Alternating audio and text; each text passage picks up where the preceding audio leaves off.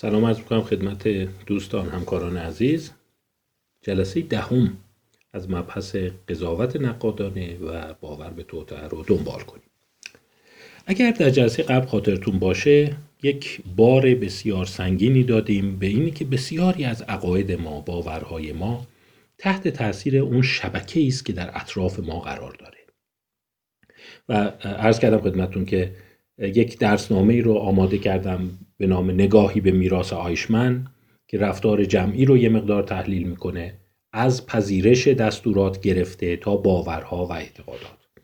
و دیدیم که انسانها وقتی در اجتماع حتی اگر جریان آزاد اطلاعات هم وجود داشته باشه سعی می‌کنن با همفکرای خودشون در واقع معاشرت کنن و به تدریج سیستم به سمت یک قطبی شدن حرکت می‌کنه.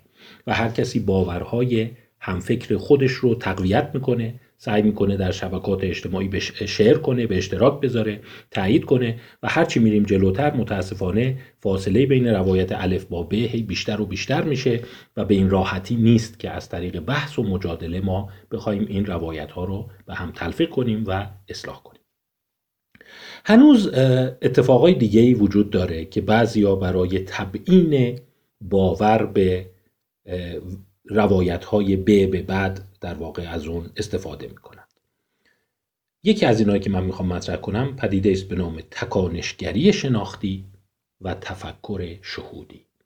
در واقع میشه cognitive impulsivity و intuitive thinking. البته این دوتا یه, یه پدیده نیست. دوتا پدیده مجزا هستند اجازه بدید دو تا مثال و مسئله ساده بگم. این رو توی اینستاگرام هم قبلا مطرح کرده بودم. برای اینکه با این نوع تفکر آشنا بشید. پنج نقاش در پنج روز پنج اتاق را رنگ می‌کنند. ده نقاش در طی چند روز ده اتاق رو می‌تونن رنگ کنند. جواب درستش همون پنج روزه. ولی یه درصدی که کم هم نیستند به خصوص از کودکان که اینو می‌پرسی میگن ده روز. چرا؟ سریع برای اینکه ده به ذهن میاد دیگه. این پنج بوده پنج بوده پنج بوده.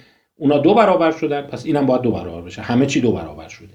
این در واقع یک شهوده یک تکانشگری شناختیه که همینجوری یهو میاد تو ذهن آدم یه دفعه یه بارقه می‌زنه و حتی بعضی این جمله رو به کار می‌برن. میگن این جواب شیکه قشنگه زیبایی داره استتیک داره. پنج نفر در پنج روز پنج تا اتاق میشه ده نفر در ده روز ده تا اتاق. ولی خب درست نیست. و این یک نوع حالت ایمپالسی وجود مثال دیگهش تو اسلاید 94 این جزء مثال های اصلیه. برای همینه که یه ذره ممکنه عدداش عجیب غریب باشه. یا چوب بیسبال مثلا چه ربطی به ما داره. چون اون دانشمندایی که 50 60 سال پیش رو این کار کردن این مثال رو زدن. قیمت چوب بیسبال و توپ در مجموع یک دلار و ده سنت است. اگر قیمت چوب یک دلار بیش از توپ باشد قیمت هر یک چقدر است؟ خب جواب همچین شیک شهودی و اینی که به ذهن یهو میپره اینه که خب یکیشون در واقع ده سنته یکیشون هم یه دلاره دیگه. که این در واقع این یه ببخشید یکیشون یه دلار و ده سنت یک اون اون یکی میشه ده سنت. ولی اگر شما دقت کنید یه دلار و ده سنت و ده سنت میشه یه دلار و 20 سنت نه یه دلار و ده سنت. پس اینی که یه دلار بیشتره و اون یکی جمع شده یک ممیز ده شیکش اینه که یک ممیز ده آدم در واقع به عنوان جواب بگه. ولی نکته که هست اینه که جواب می‌دونید میشه 5 سنت و یک دلار و 5 سنت. حالا این خطاها چرا اتفاق میفته ادعی به این میگن در واقع این تعبیری که از این می‌کنن اینه که میگن ما وقتی داریم پردازش می‌کنیم دو سیستم پردازشی داریم که این دو سیستم در واقع به دو گونه موازی و متفاوت پردازش می‌کنن. اسلاید 95 در واقع من این رو خدمتتون نشون دادم. توی یه سیستم اینه که شما با یه مسئله آشنایی یه پرابلم براتون مطرح میشه یک مشکل مطرح میشه و شما یه حس اولیه پیدا می‌کنی که جوابش اینه راه حلش اینه و بعد کم کم روی اون جواب اولیه راه حل اولیه کار می‌کنی تعمق می‌کنی استدلال می‌کنی تا جواب بیشتر به ذهنت نزدیک میشه و سرانجام شما به بصیرت وقوف یا اینسایت یعنی شما ابتدا یک حس داری یک هانچ داری یک احساس داری که این احساس الهامگونه به تدریج تقویت میشه تا به یک آگاهی درست و کامل می‌رسه. این یک گونه از استدلاله. این در واقع بیشتر گفته میشه که به این میگن analytic thinking و ممکنه شما فکر کنید که خب همه analytic همه تفکر اینجوریه دیگه. همه حالت اینه که آدم یه حسی داره یه چیزی کم کم کم کم شکل می‌گیره و نهایتا به جواب می‌رسه. ولی وقتی اومدن در واقع فرایند حل مسئله به خصوص در شرایط پیچیده در شرایط مبهم اینا رو بررسی کردن دیدن لزوما همه راه حل ها از راه تحلیلی و analytic ی که خدمتتون مثال زدم به دست نمیاد. بلکه بعضی از مواقع اینجوریه. شما یه مسئله رو میشنوی یوهو یه جواب میاد تو ذهنت. و این یوهو حتی یک حسی هست که خارجی بهش گفتن aha experience یعنی یه دفعه یه چیزی برات روشن میشه. یه لامپون بالا روشن میشه. یه دفعه شستت خبردار میشه. یه دفعه میگی راه حل اینه. که حالا در بعضی موارد این درسته و همون راه حله. در بعضی موارد این غلطه. متاسفانه زود به جواب پریدی که این دوتا مسئله که خدمتتون مثال زدم اگر شما اونایی هستید که گفتی ده روز و قیمت در واقع این چوب رو یه دلار و ده و ده سنت پیشنهاد دادی ده سنت پیشنهاد دادی قیمت توپ رو از اونایی هستی که شهود اولیه داشتی ولی شهود اولیت نادرست بوده. در این گونه موارد اتفاقی که میفته اینه که چون شما احساس می‌کنی جواب نمی‌خونه و جاهایی توش مشکل هست و این جواب درست نیست اصطلاحا میگن به امپاس می‌رسی به بنبست می‌رسی. مثلا میگی که صبر کن ببینم. اگه این میگی ده سنته خب پس اون میشه یه دلار و ده سنت بعد یه دلار و ده سنت با ده سنت که میشه یه دلار و 20 سنت. پس این جواب نیست. در این نوع تفکر شما لازم دنده عقب بگیری و برگردی و اون شهود اولیت رو پاک کنی. یعنی اون بصیرتت رو در واقع پس به اون شهود اولیت رو می‌خوام اون الهام intuition لغت intuition رو به عنوان شهود آوردم. اون رو پس بگیری و بعد اصلاحش کنی و سرانجام به بصیرت برسی. پس می‌بینید ما دو راه داریم برای رسیدن به بصیرت. اینی که شهود در جهت بصیرت حرکت می‌کنه. یه جای دیگه هست که شهود دشمن بصیرته. حالا ممکنه شما بگید پس تمام موارد ما بیایم هر جا شهود هست رو پاکش کنیم چون این دشمن بصیرته ولی در سالهای اخیر متوجه شدن که خیلی از مشکلات قامز پیچیده مسائلی که جواب خلاقانه می‌خواد جواب شهودی لازم داره. و شما هر چقدر استدلال کنی هر چقدر آمار جمع کنی تفکر ریاضی تفکر منطقی داشته باشی به جواب نمی‌رسی. پس در واقع لازم ما اون شهود رو حفظش کنیم. منتها شهود رو حفظ کنیم ولی خوب بپرورونیمش و هر جا حس کردیم که این شهود افراتیه اون رو پاکش کنیم. یعنی پاک پذیری یا توانایی پاک کردن شهود اولیه یک قدرت بسیار بالا در ذهنهای خلاقه. برای همین یه عده اینجوری صحبت می‌کنن که میگن ابر ذهنها اونایی که دیگه خیلی تبخور دارن تو حل مسئله خیلی موفقن اتفاقا از مکانیزم دوم پیروی می‌کنن. یعنی تا مسئله رو میشنون به شهودشون فکر می‌کنن به شهودشون مراجعه می‌کنن. منتها تفاوتشون با افراد معمول و افرادی که خطا می‌کنند اینه که خیلی به شهودشون وفادار نمیبونند و شهود رو نقد پذیر می‌دونند. یعنی همون فکری که پرید تو کلشون مثلا گفتش که تو ده روز اون ده تا نقاش تو ده تا روز هستند اون رو شروع می‌کنه تحلیل کردن. ببینم این درسته یا نه؟ او این نه این نمیشه. و اون امپاس و بنبست رو می‌بینن و دند عقب می‌گیرن و اصلاحش می‌کنند و در واقع اتفاقا گفته میشه که شما تا می‌تونید شهود خودتون رو تقویت کنید. ولی شهود رو به گونه ای تقویت کنید که هر موقع بهش رسیدید بهش وفادار نمونید و قابل اصلاحش بدونید. مجموعه اینها در تست های قشنگی به نام Cognitive Reflection Test CRT وجود داره. و این CRT ها خیلی شبیه اون تستای اون چوب بیسبال و نقاش ها هست. و جالب دیدن اونایی که تو CRT نمرات پایینی میارند اعتقاد بیشتری به خرافات به پارانورمال ضعف در استدلال و تصمیم گیری سوگیری های افراطی اخلاقی و اجتماعی دارند و به طرز معنیداری باورها رو توطعه تر می‌بینند.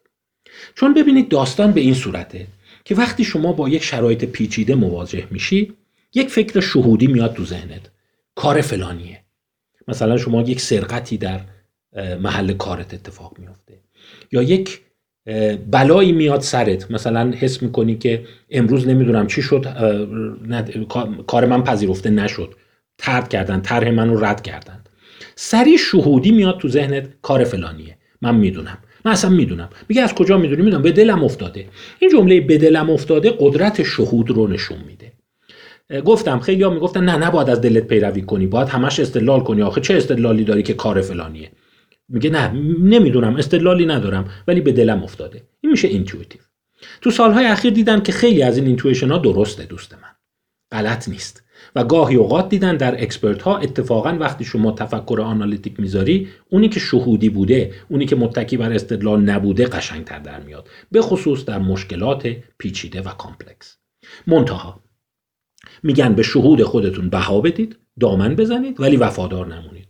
یعنی گفتی کار فلانی بوده بعد بیا فکر کن اگه کار فلانی بوده آیا امکاناتش رو داشته این کارو بکنه یا نه؟ یا اگه کار فلانی بود چرا این کارو کرد؟ یه جور دیگه می‌تونست بهم ضربه بزنه.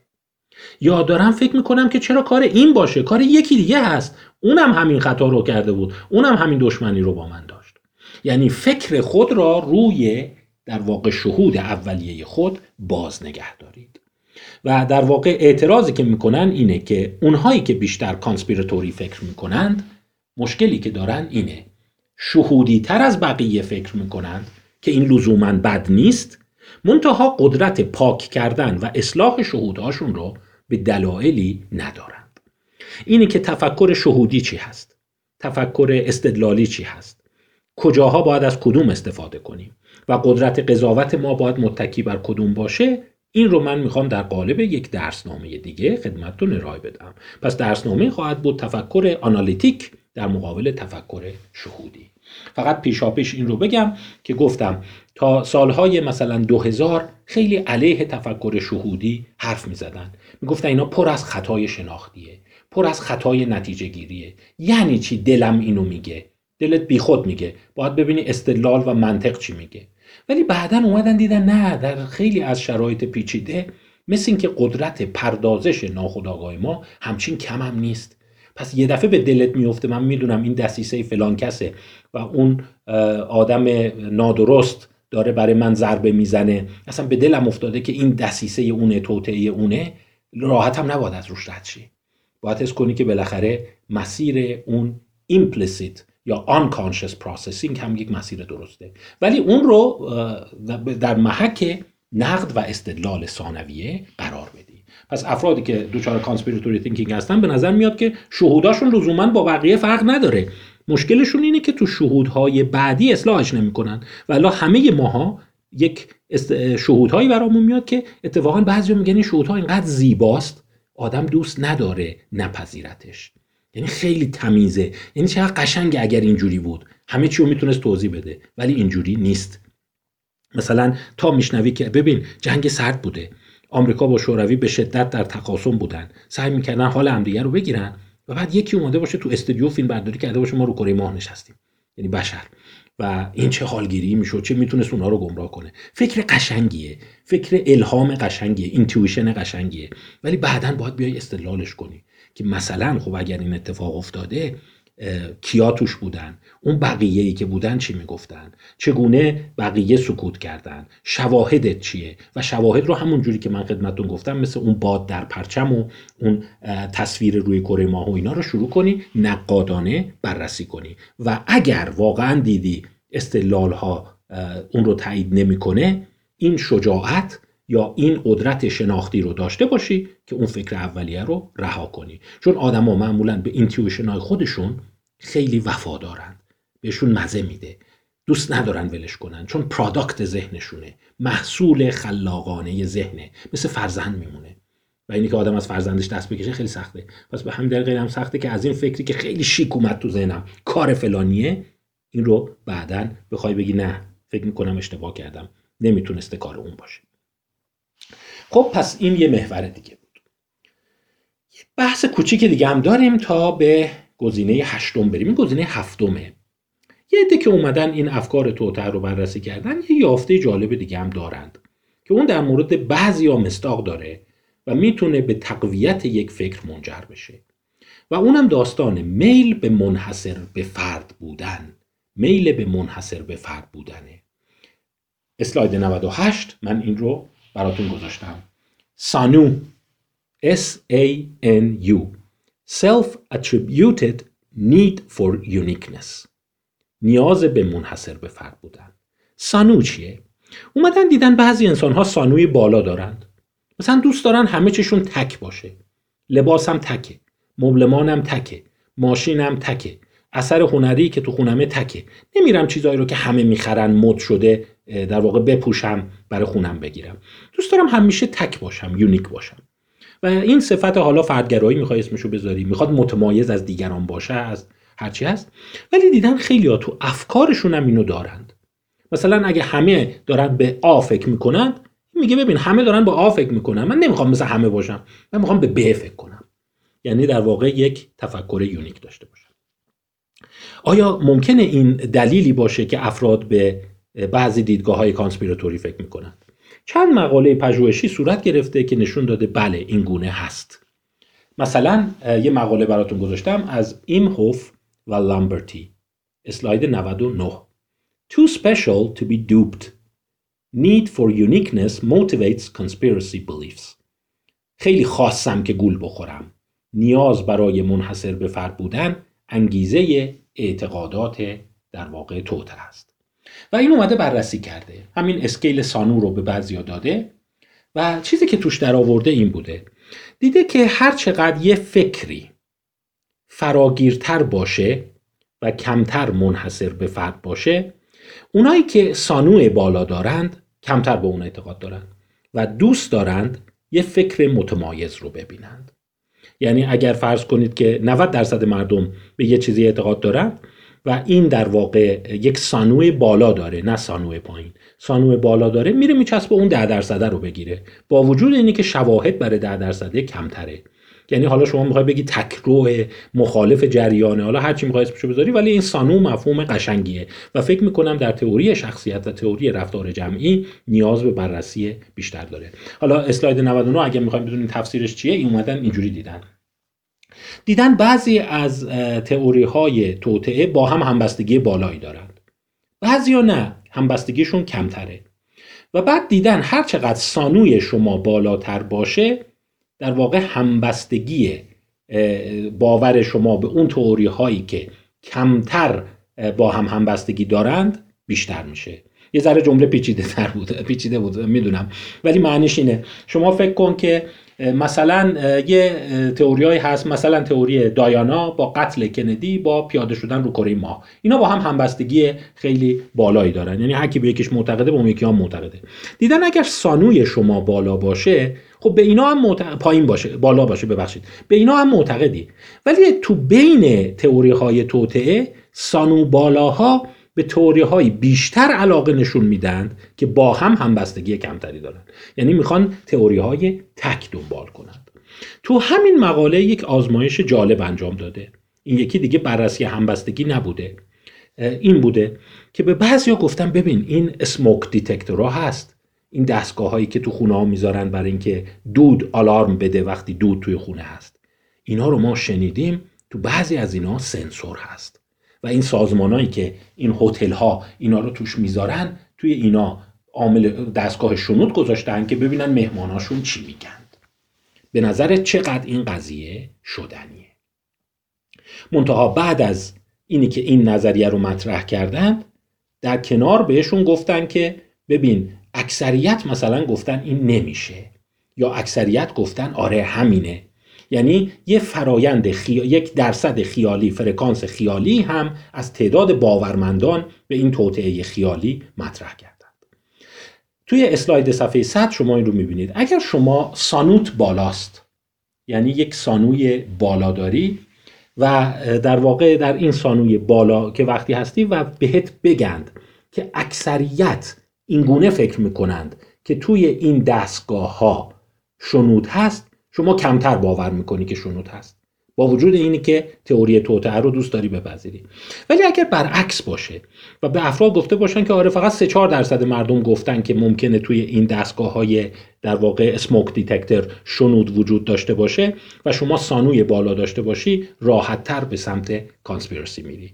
به عبارت دیگر این مقاله و مقالات مشابه نشون میده باورمندان به توطعه یک علاقه ای دارند که خلاف جریان عامه فکر کنند و شاید یکی از انگیزه های اونا که دنبال فکرهای متفاوت میرن اینه.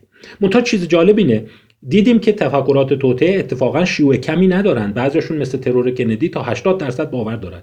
اینه که باورمندان تئوری توطعه یک باوری دارند که در اقلیتند و یادتون باشه گفتم معتقدن بقیه مردم عوام گوسفندن و اینا سرشون کلا میره ولی من خیلی باهوشم که بتونی منو گول بزنی.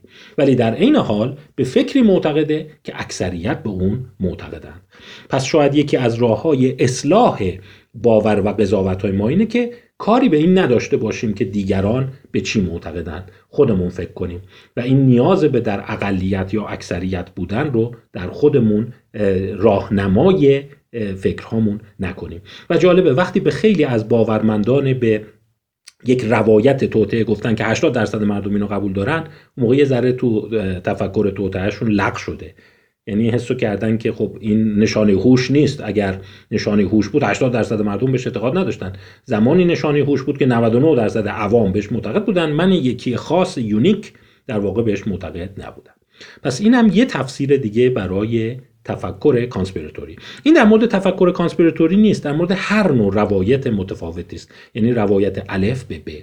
پس فکر می کنم در جریان این درس گفتار امیدوارم شما کم کم این مهارت های محک زدن یک تفکر رو داشته باشید و کجاها ببینید این توهمه کجاها نه. یک بدبینی منصفانه و منطقیه. یعنی اگر شما داری رو ملاک اینه که عوام چی میگن من چی بگم فکر می‌کنی احتمالا قضاوتت خراب خواهد بود. بشین ارکان رو خودت در واقع حلاجی کن. حالا من در آخرین درس گفتار صحبتی که خواهم کرد اینه که خب چه بکنیم که نظریه معقول رو بپذیریم. نه خیلی خام باشیم گول بخوریم نه در دام کوری که به هر چیزی توطعه نسبت بدیم بیفتیم. اون نقطه بهینه کجاست؟ من در دو درس دیگه اشاره خواهم کرد. تا جلسه بعد خدا نگهدار.